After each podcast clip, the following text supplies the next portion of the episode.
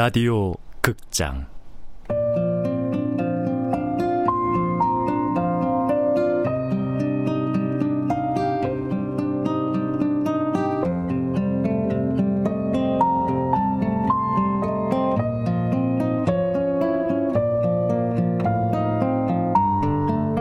굿바이 동물원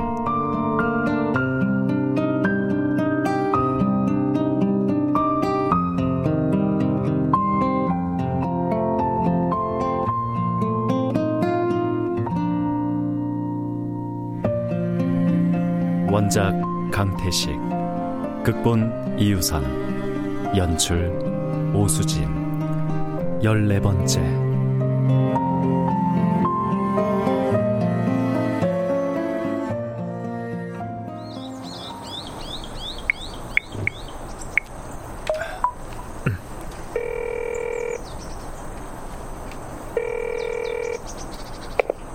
음, 자기야, 왜 안 와?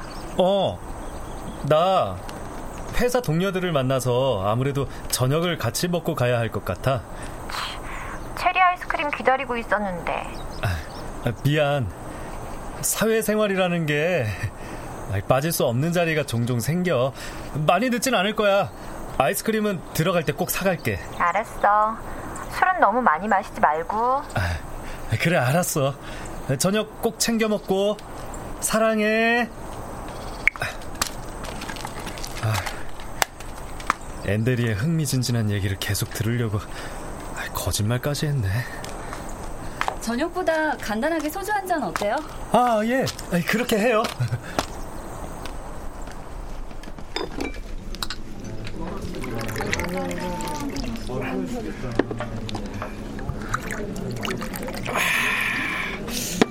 그래서 그 영희 언니와는 어떻게 됐어요?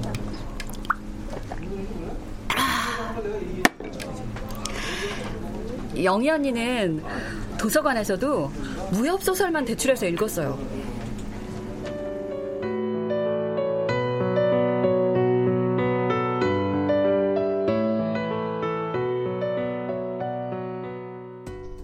무협소설은 어른들을 위한 동화야. 언닌 구팔방의 계보를 줄줄 꿰고 있는가 하면 초식은 물론 신공과 대법, 비급에 대한 해박한 지식을 두루 섭렵하고 있었다. 나 이번에도 떨어지면 무협소설이 났을까봐. 아, 나도 공부하기 정말 지겹다. 좋아서 공부하는 사람은 없어. 싫지만 해야 하는 게 공부야. 따라와. 더울 때 덥다고 생각하면 더 더워. 추울 때 춥다고 생각하면 더 춥고. 공부도 마찬가지야. 우선 하기 싫다는 생각을 버려야 돼. 아무리 더워도 덥다는 생각을 버리면 견디기 쉬운 것처럼. 열화 냉빙 신공이라고 했다. 더워도 덥다는 생각을 버리고 추워도 춥다는 생각을 버린다. 그리하여 공부가 하기 싫다는 생각마저 버리게 되는 초절정의 무공. 그게 바로 열화 냉빙 신공이었다. 덥다는 생각을 버리고 시원하다고 생각해.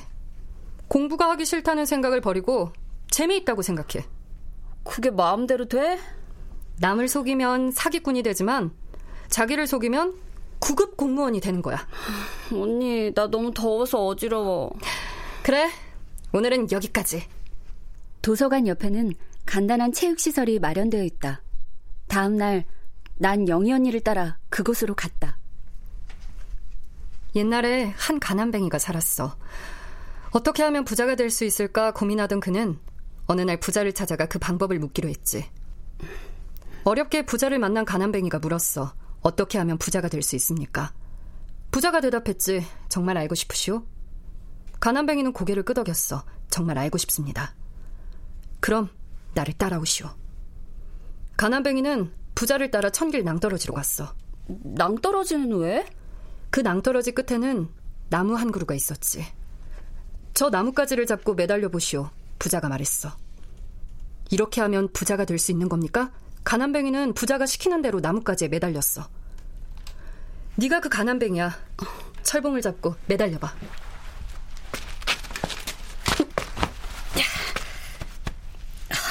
자, 철봉에 매달렸으면 이제 상상해. 네 발밑에 천길 낭떠러지가 펼쳐져 있다고.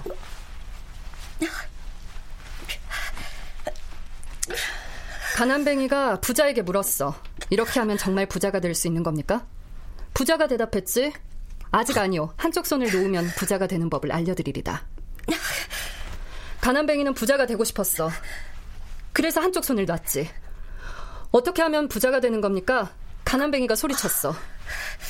나머지 손도 놓으시오. 이번에는 정말 부자가 되는 법을 알려드릴 테니.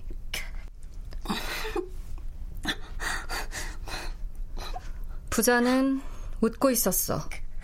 가난뱅이는 화가 났지. 이 손마저 놓으라니 나더러 죽으라는 소리요. 그제야 부자가 대답했어. 지금처럼 놓치면 죽는다는 각오로 돈을 붙잡으시오.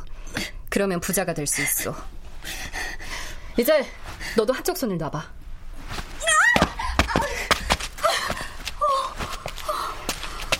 넌 죽었어. 공부도 마찬가지야. 놓치면 죽는다는 각오로 펜과 책을 붙잡고 있어야 돼. 안 그러면 떨어져. 떨어지면 죽어. 난 오기가 나서 다시 철봉에 매달렸다. 발밑이 천길 낭떠러지라고 생각했다. 한쪽 손을 놨다. 놓치면 죽는다는 각오로 매달렸다. 이번에는 삼 초쯤 버티다 떨어졌다. 상천제라는 무공이야. 하늘 사다리를 오르다. 원래는 경공의 일종인데 그걸 인용해 본 거야.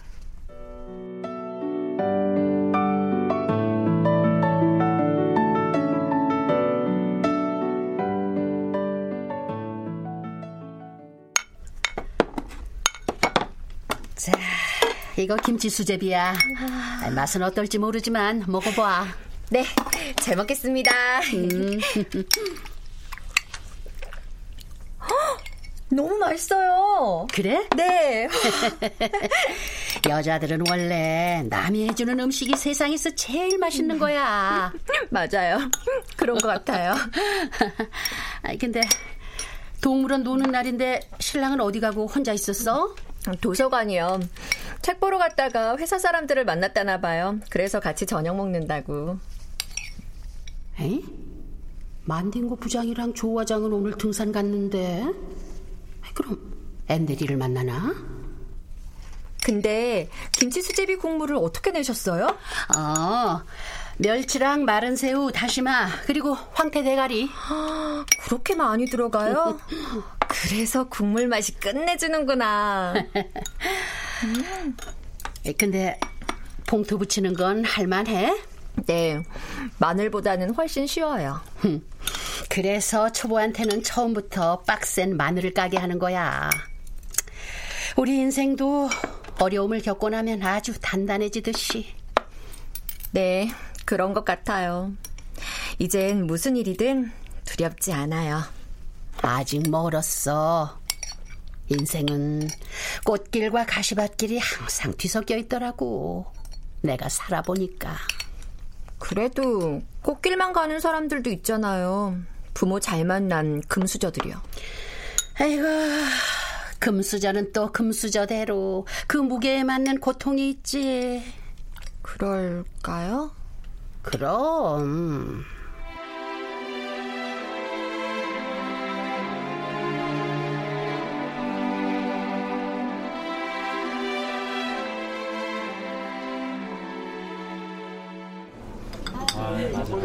그 후로도 영희 언니의 비급 전수는 계속 이어졌어요. 한 번은 절 데리고 동사무소로 가는 거 있죠?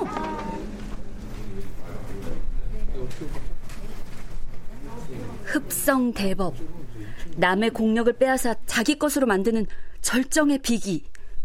동사무소에는 백 대 일의 경쟁률을 뚫고 구급 공무원이 된 절대 고수들이 전입신고나 주민등록 등본 열람, 기타 등등의 민원 관련 업무를 처리하며 바쁘게 일하고 있었다. 어때? 범상치 않은 내공이 느껴지지? 가만히 눈을 감고 호흡을 가다듬고 나는 커다란 그릇이다 생각하면서 그 그릇에 절대 고수들의 공력을 쓸어 담아봐. 동귀 어진, 죽음을 각오하고 시전하는 무공이다. 난 동네 철물점에서 식칼을 샀다. 업자에게 돈을 주고 날도 갈았다. 파랗게 날이 선 시카를 바라보며 결의를 다졌다. 그 시카를 항상 책가방에 넣고 다녀. 잠잘 때는 베개 밑에 놓고 자고. 고형척영. 홀로 있으니 따르는 것은 그림자뿐. 혼자라고 생각했다. 다른 사람들은 모두 경쟁자였다. 도서관을 이용하는 일반인들까지 경쟁자로 보였다. 표정이 어두워지고 눈매가 날카로워졌다. 절대 고수가 되는 길은 멀고도 험난했다. 어때? 꼭 이렇게까지 해야 돼? 어, 해야 돼. 이렇게 하면 정말 구급 공무원이 될 수 있는 거야? 그럼. 안정적인 직장이 필요해? 어. 연금 받으면서 생활하는 편안한 노후를 원해? 원해. 아주 간절히. 그럼 이 언니가 시키는 대로 해. 난 하루 종일 책상 앞에 앉아 있었다. 내 몸이 돌이라고 생각했다. 몸으로 느껴지는 감각 같은 건 잊기로 했다. 물론 허리가 아팠다. 팔다리가 뻐근했다. 하지만 난 돌이다. 더 이상 티백차 같은 건 마시지 않았다. 요의가 느껴질 때도 마지막 순간까지 참았다. 화장실에 다녀오는 시간을 줄일 수 있었다. 그러다 방광염에 걸렸다. 소변은 참으면 안 돼요. 그때그때 보세요. 산부인과 의사의 말을 들으면서 울컥 서름이 복받쳤다. 눈물을 참기 위해 입술을 깨물어야 했다. 그건 정말 사람 사는 게 아니었다.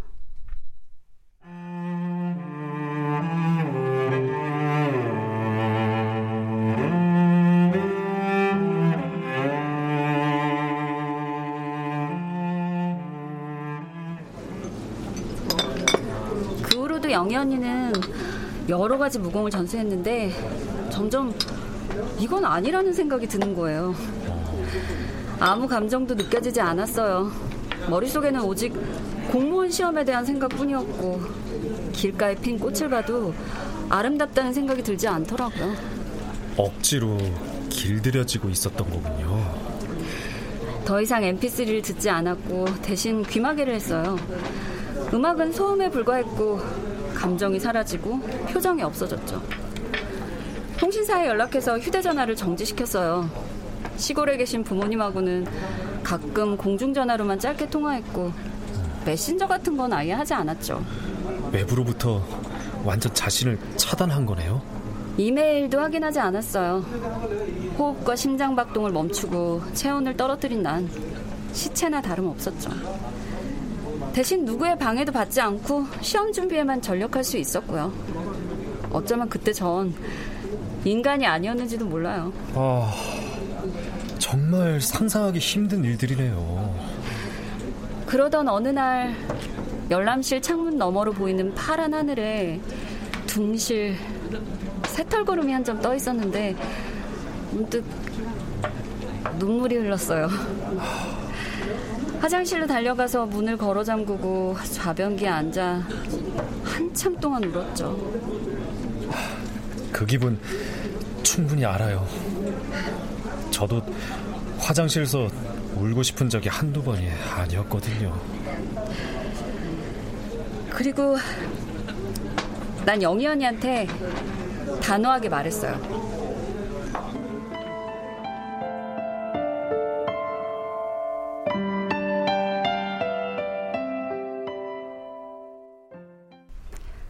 언니, 나 무공연마 그만둘래. 왜? 많이 힘들어? 어, 많이 힘드네. 열심히 했는데 아깝다. 후회하지 않을 자신 있어? 어쩌면 후회하게 될지도 모르지.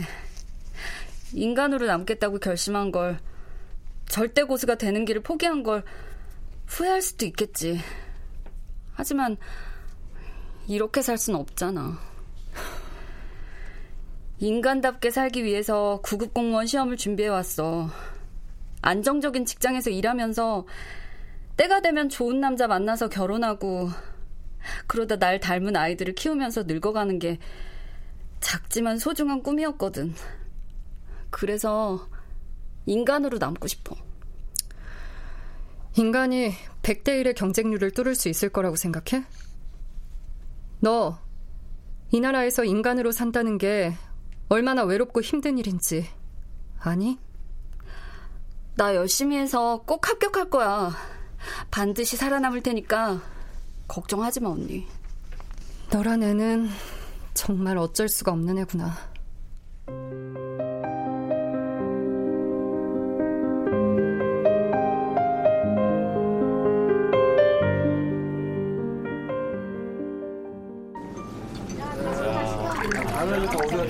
그게 영희 언니의 마지막 모습이었어요.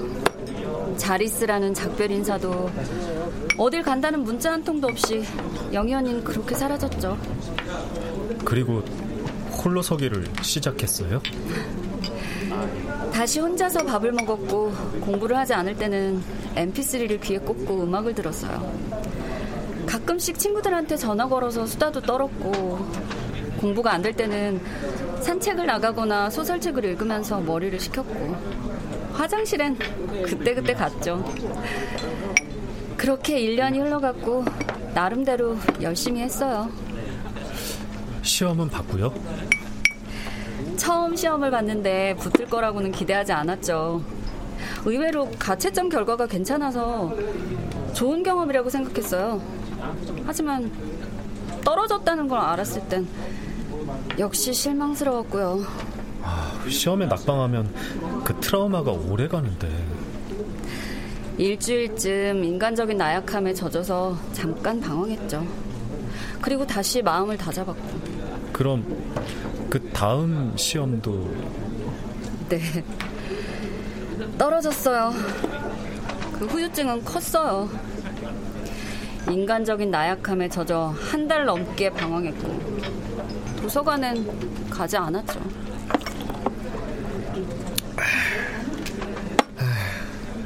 매일 밤 혼자서 강소주를 불었죠. 절망과 자책만이 가득했고 아무것도 하고 싶지 않았어요. 아니, 아무것도 할 수 없을 것 같았어요. 그런 날 위로해준 건 시골 계시는 아빠뿐이었어요. 역시 힘들 때는 가족이 최고죠.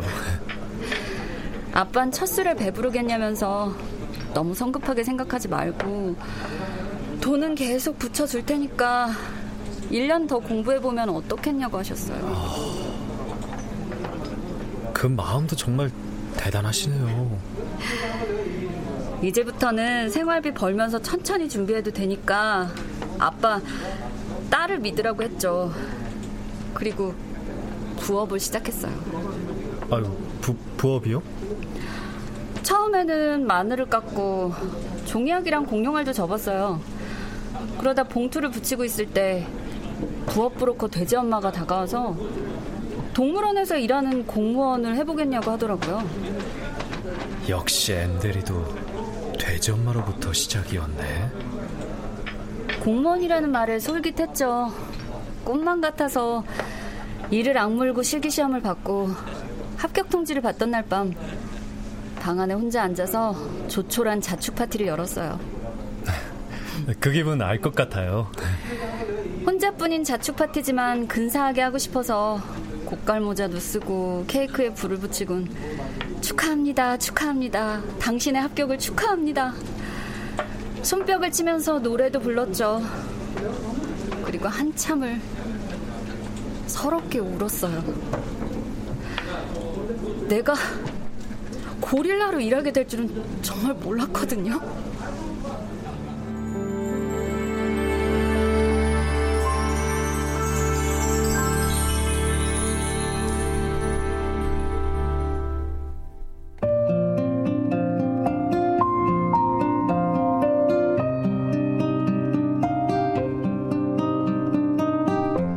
라디오 극장 굿바이 동물원, 강태식 원작, 이유선 극본, 오수진 연출로 열네 번째 시간이었습니다.